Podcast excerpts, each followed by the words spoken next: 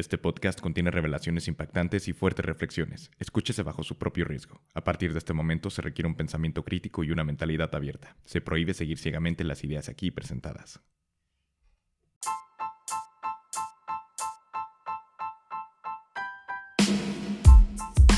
Bienvenidos a Maestría Emocional, el podcast donde buscamos entendernos. Nuestro propósito es aprender a manejar dolores y emociones para regresar a amar como niños y así vivir con mayor plenitud. Con Sebastián Struck.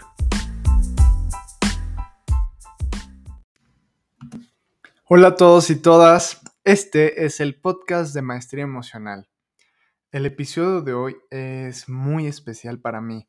Es un tema que me ha apasionado desde hace mucho tiempo y si quiero dejar un cambio en el mundo es sobre este tema. Por lo mismo, quiero agradecer a todas las personas que escuchan este episodio, este podcast, porque aunque no lo alcances a ver, el hecho de que tú tengas esta información y juntos hagamos cambios, la sociedad tiene la posibilidad de transformarse. Me emociona mucho pensar que estamos logrando eso juntos. Si te gusta y sirve el contenido que hago, puedes apoyar el proyecto al visitar la tienda online de Maestría Emocional y adquirir los juegos de preguntas o mi libro. Gracias nuevamente, los dejo con el episodio. Hola, bienvenidos y bienvenidas al live de esta semana. Hoy les quiero platicar sobre la educación y sobre el sistema educativo. Voy a poner el título aquí. Listo. La verdad es que es un tema que me apasiona y tiene muchísima importancia en mi camino personal. Es uno de mis propósitos de vida y es un tema que nunca he platicado, así que estoy muy emocionado. Creo que es fundamental que mucha gente escuche este episodio hasta el final porque es un tema que nos concierne a todos, ya sea por nuestra propia educación o la de nuestros hijos. Además es un tema que debería de importarle a todos porque es la manera en la que la sociedad y el mundo puede mejorar. Todos los problemas del mundo pueden mejorar y cambiar si cambiamos la educación. Es la base de todos, de todo. Queremos cambiar la pobreza, la desigualdad, la violencia, las guerras, la contaminación y el respeto hacia los animales. Todo puede tener inicio en la educación. Si mejoramos el sistema educativo, realmente creo que puede mejorar todo. Así que si estás conectado hoy, te agradezco mucho tu apertura mental y espero puedas escuchar este episodio completo. Creo que todo el mundo estamos de acuerdo en la importancia de la educación. Eh, se habla de esa importancia en discursos políticos, en libros, en medios de comunicación, en organizaciones internacionales, en páginas de internet, etc. ¿Por qué si todos coincidimos en importancia, no hay cambios? Las reformas educativas actuales parecen solo arreglos cosméticos y realmente tenemos que arreglar el sistema desde raíz y cambiar el paradigma y la estructura completamente. El sistema actual le está fallando a la humanidad, está mal planteado. Durante cientos de años el mundo ha cambiado y evolucionado, pero el sistema escolar sigue prácticamente igual. Tal vez funcionó en el pasado, pero ahorita ya necesitamos otra cosa. Sigue siendo lo mismo que en 1800. Hay un profesor al frente de un salón dictando una clase y hay alumnos de la misma edad escuchando. Hay que empezar entendiendo que el sistema escolar que conocemos se inventó en algún punto de la historia. De hecho, nació a principios del siglo XIX en Prusia, en el despotismo ilustrado. Ahí empezó la idea de una educación pública, gratuita y obligatoria. Pero hay que cuestionarnos con qué objetivo se originó. Los monarcas buscaban evitar las revoluciones que sucedían en su país vecino, Francia. Buscaban un pueblo dócil, obediente y que se pudiera preparar para la guerra. Entonces, fomentaban la disciplina, la, obediencia y un régimen autoritario. Ahora, las noticias de este nuevo sistema y su, e, y su éxito eh, con este modelo educativo se compartió y en pocos años el modelo se replicó y se expandió por todo el mundo. Se instaló en una época en la que no había educación para todos. Durante siglos la educación solo era para las clases altas. Querían educar al pueblo. Genial. Pero también querían mantener control.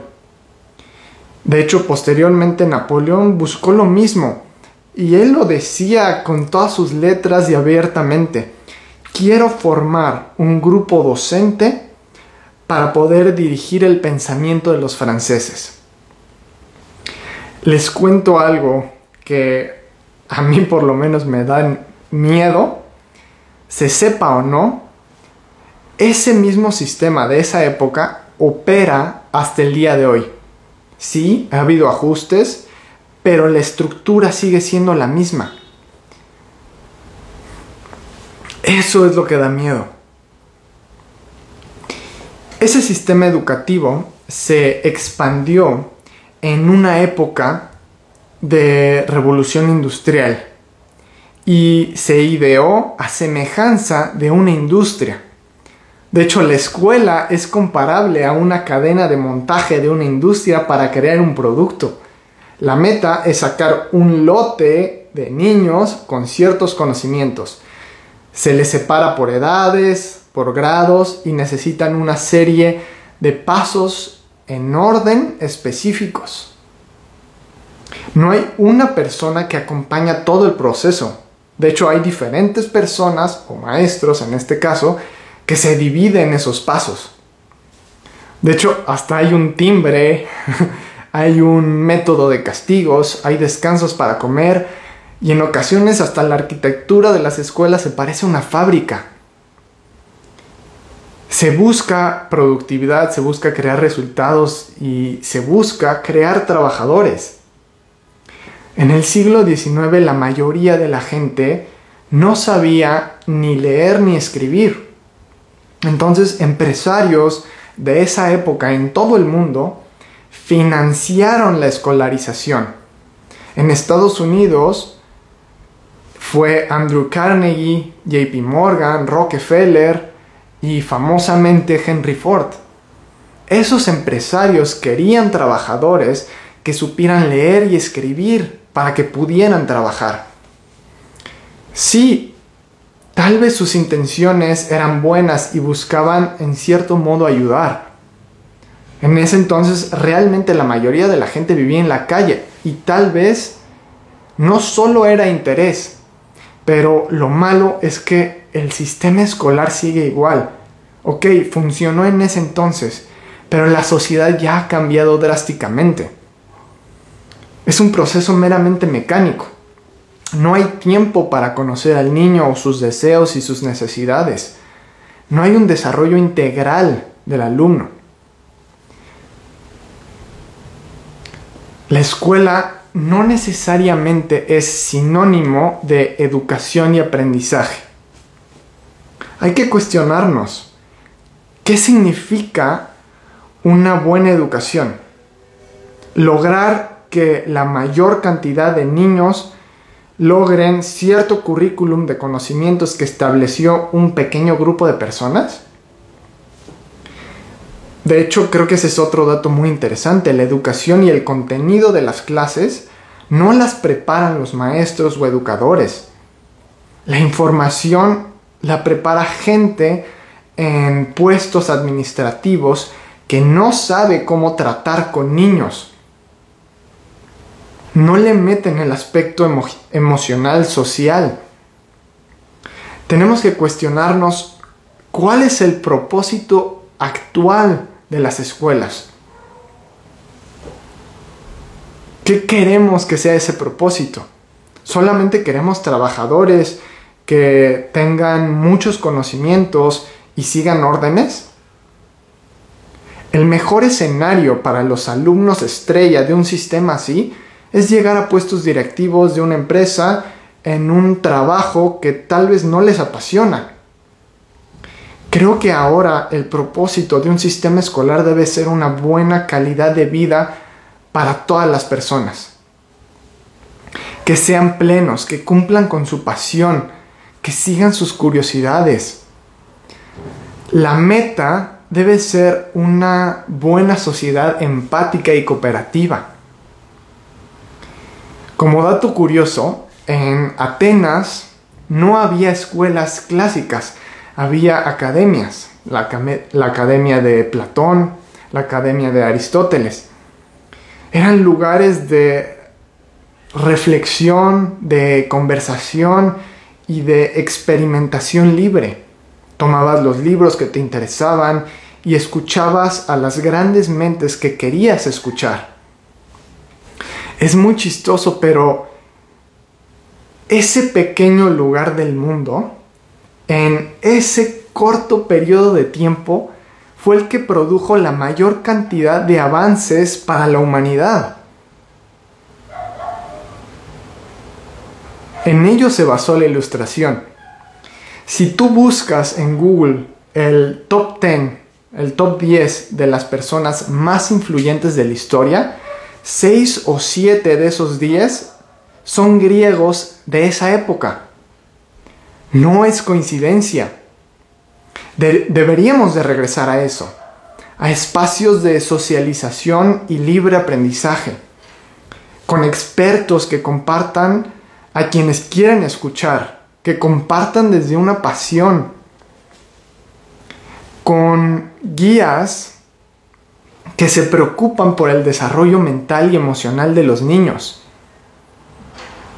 Podemos vivir sin saber álgebra, pero no podemos vivir sin saber relacionarnos con otros.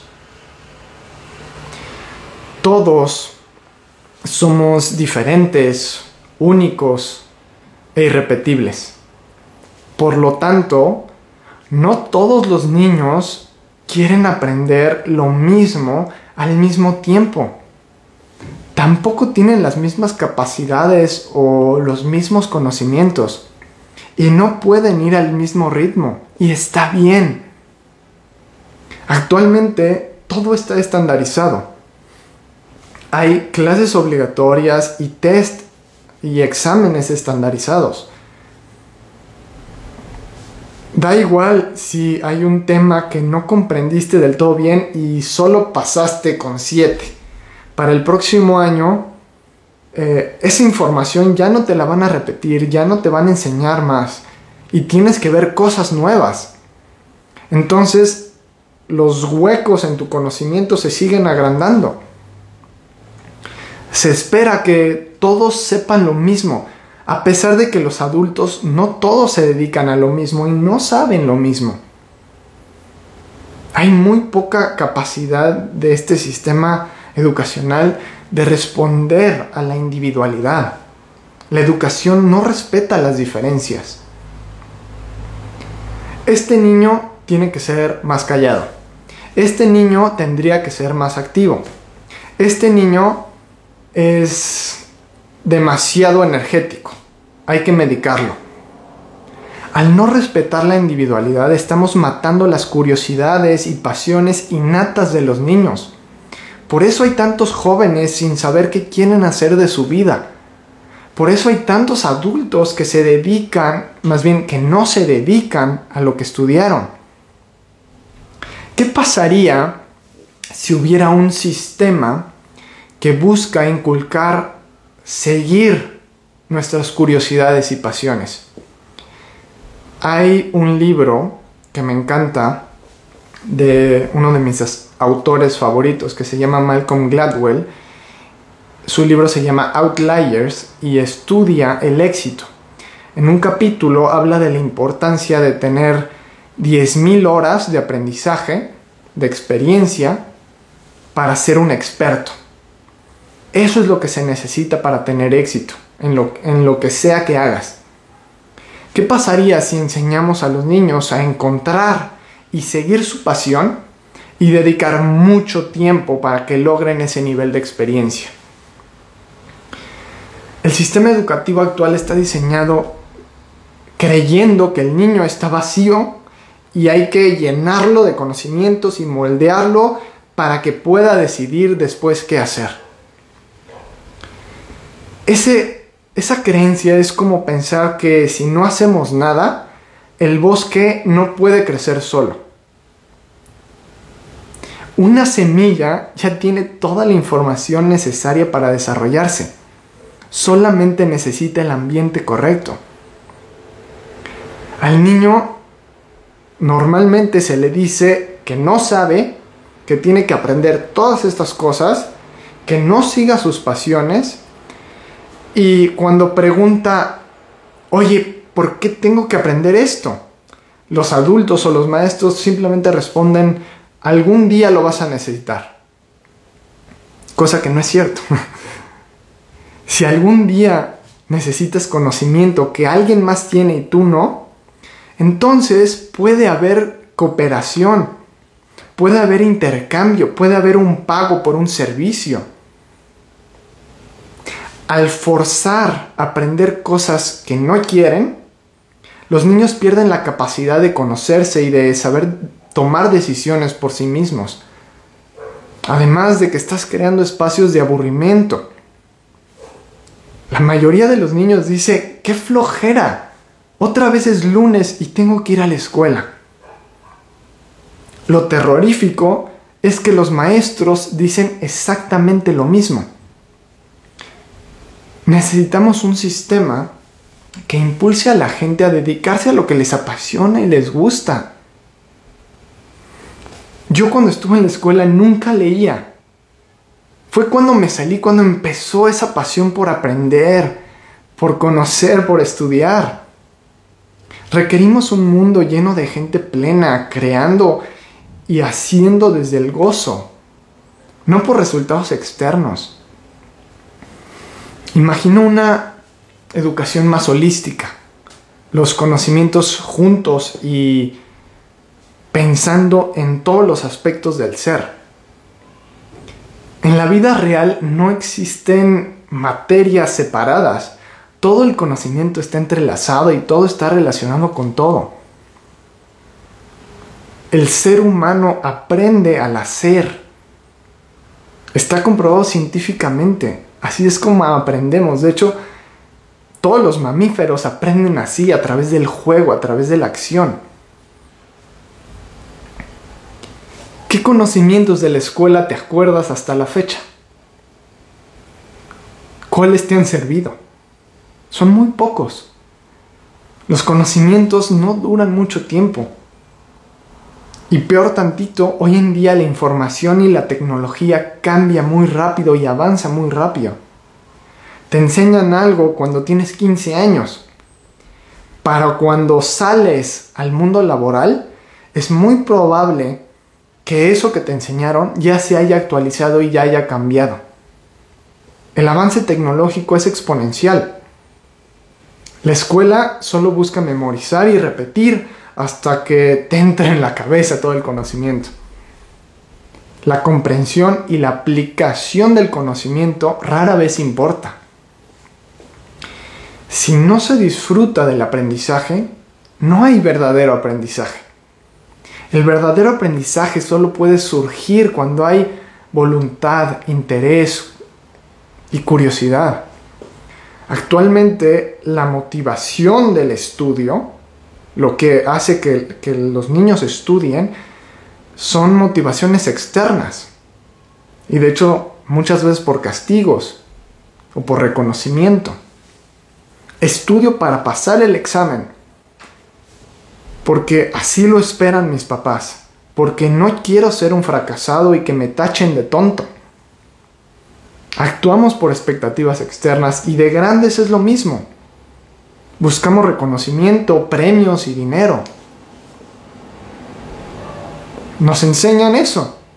Y si en el proceso, para ganar ese reconocimiento, premios, éxito, necesito pisotear a alguien, pasar por encima de la naturaleza o mentir para llegar a mi objetivo, lo haré. Eso es lo que aprendí. La educación actual se enfoca en el resultado. En vez de ver al niño, veo el objetivo. Quiero que tengan este currículum, quiero que aprendan esto. Punto. No me interesa si tienes problemas en casa, si tienes problemas emocionales, no me interesa. Tú tienes que aprender esto. ¿Por qué? Porque los maestros también están presionados por un sistema. Esto no es cuestión de los maestros. Los maestros también tienen que cumplir. Porque su trabajo está en duda. No hay aprendizaje por gusto. El objetivo debería de ser el camino. Así los niños pasarán mejor su vida y de hecho tendrán mejor rendimiento. No sé si escucharon en la escuela, lo tienes que aprender así como está. A callar y obedecer. Se quiere que todo el conocimiento se tome como una verdad absoluta. ¿Dónde está el descubrimiento? ¿Dónde está el cuestionamiento? Cada persona es única, diferente e irrepetible. Sin embargo, las calificaciones buscan medir un estándar. Todo el tiempo te comparan con un estándar. Pero ¿cuál es el estándar si, si todos somos diferentes? Hay que conocer al ser humano, hay que ver el potencial que tiene. Ver qué curiosidades tiene ese niño. Cuáles son sus pasiones y en base a eso desarrollarlo. Los niños son curiosos, creativos por naturaleza. Investigan, preguntan. ¿Y por qué? ¿Y por qué? ¿Y por qué? Tienen todas las cualidades de un genio. Lamentablemente el proceso del sistema educativo quita esa curiosidad, mata esa pasión por aprender. Todos tenemos genialidad dentro. De hecho, de ahí viene la palabra genio, gini, espíritu interno. Un maestro solo saca esa esencia que ya hay dentro en la escuela, en vez de acompañar este, ese proceso de autoconocimiento, de, de sacar nuestra esencia, de sacar nuestras curiosidades y pasiones,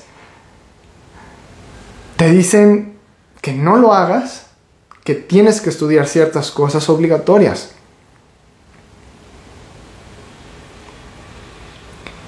Las calificaciones muchas veces te definen y se ven a los niños como números. Incluso la calificación define la calidad de persona que eres. Yo lo viví con mi hermano y lo viví con muchos otros amigos y personas de mi clase. Ya actuaban como ese número que les daban.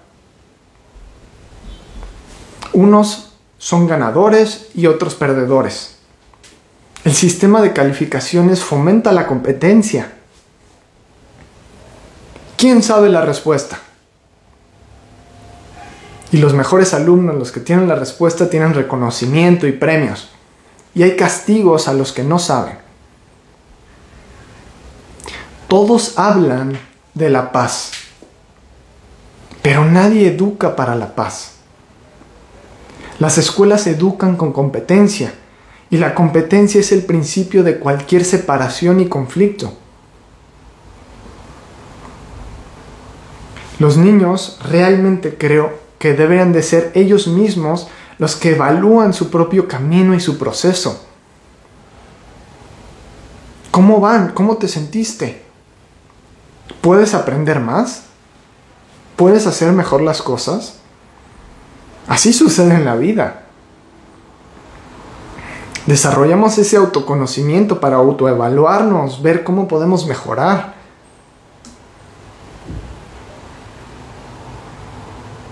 Lamentablemente no hay, un no hay un interés personal por los niños. Y no es responsabilidad de nadie, simplemente así es el sistema. Pero tenemos que empezar a cuestionarlo para que pueda haber cambios. Muchas veces las escuelas hablan de valores humanos y te los enseñan. Pero la realidad es que el sistema produce lo contrario a lo que predica. Las calificaciones también tienen otro gran impacto negativo.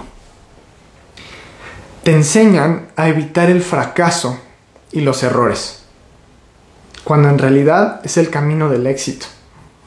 Errar y aprender o corregir. Eso es lo que aprendí cuando me salí de la escuela. El fracaso es parte del camino. No hay que evitarlo, simplemente no hay que repetirlo, hay que aprender. Entonces a través de las calificaciones, los castigos, se está educando a través del miedo. Y eso hace que se pierda el interés por las materias, por, por aprender, por el conocimiento. Se pierde la autodisciplina. ¿Por qué? Porque me estoy esforzando y estoy aprendiendo no porque yo me lo propongo. Porque yo quiero. A eso me refiero con autodisciplina. Sino porque si no pasa eso, me van a castigar. Tengo malas calificaciones. No se hacen las cosas por gusto, sino para evitar el castigo. Se obliga a hacer cosas que los niños no están interesados. Entonces, con el tiempo pierdes la conexión de tus propios gustos y tus propias curiosidades. El niño está condicionado, actúa para conseguir amor y aprobación de los padres, de sus compañeros, pero no lo hace por gusto. Y de hecho, así vivimos en la sociedad. Seguimos actuando desde esa, desde esa forma desde ese condicionamiento. Entonces, bueno, eh, por estas razones y muchas más, yo me salí de la escuela. No asistí a la universidad. Y de hecho, cuando les presenté ¿no? estas ideas eh, y esta idea de salirme de la escuela a mis papás, obviamente me, me creyeron loco. A la segunda o tercera plática fue diferente. Y les compartí un documental que se llama Educación Prohibida. Y ahí fue cuando me apoyaron muchísimo. Y dijeron, está bien, haz tu camino. Y de ahí emprendí un negocio de yoga en línea con mi mamá. Y bueno, después de venderlo, ahora me estoy dedicando a esto la verdad es que todo lo que he construido, todo lo que sé, todo lo que estoy haciendo, se lo debo a eso. A seguir mi pasión, a seguir mi... y que me apoyaran en el proceso, obviamente. Entonces, eh, mi propósito realmente es hacer cambios en el sistema educativo, impactar a más gente para que podamos empezar a cuestionar esto y empiece a haber cambios. Empecemos a ver otros, otros sistemas. Tal vez, bueno, desde mi parecer, todavía no son perfectos. Y de hecho, creo que les falta mucho, pero ya hay sistemas diferentes, como el Montessori, el Waldorf, ya hay escuelas diferentes. Entonces, eh, buscar opciones, cuestionarnos, y tomar esas decisiones. Y al final confiar y apoyar las pasiones de, los hijos. Bueno, espero este episodio haya ayudado mucho. lo voy a dejar grabado en mi perfil. Además del documental Educación Prohibida, también les recomiendo los libros de Ken Robinson, su plática de TED. Y mm, sí, eso. ya que saque lo mío, se los, se los voy a compartir. Si tienen dudas, eh, voy a dejar este video, entonces en los comentarios puedo responder preguntas. ¿Sale? Gracias. Y sí, e, este no es un, un video en contra de la educación. Es justamente a favor del aprendizaje y a favor de la educación. Simplemente es cambiar el sistema. Gracias. Buenas noches.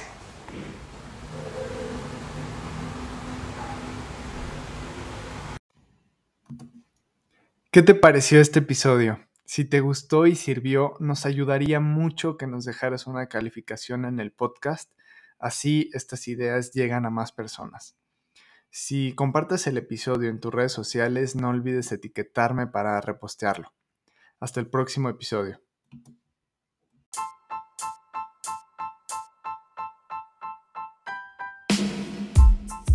Esto fue Maestría Emocional, el podcast sobre enseñanzas para llevar una vida más plena. Nos vemos en el próximo episodio.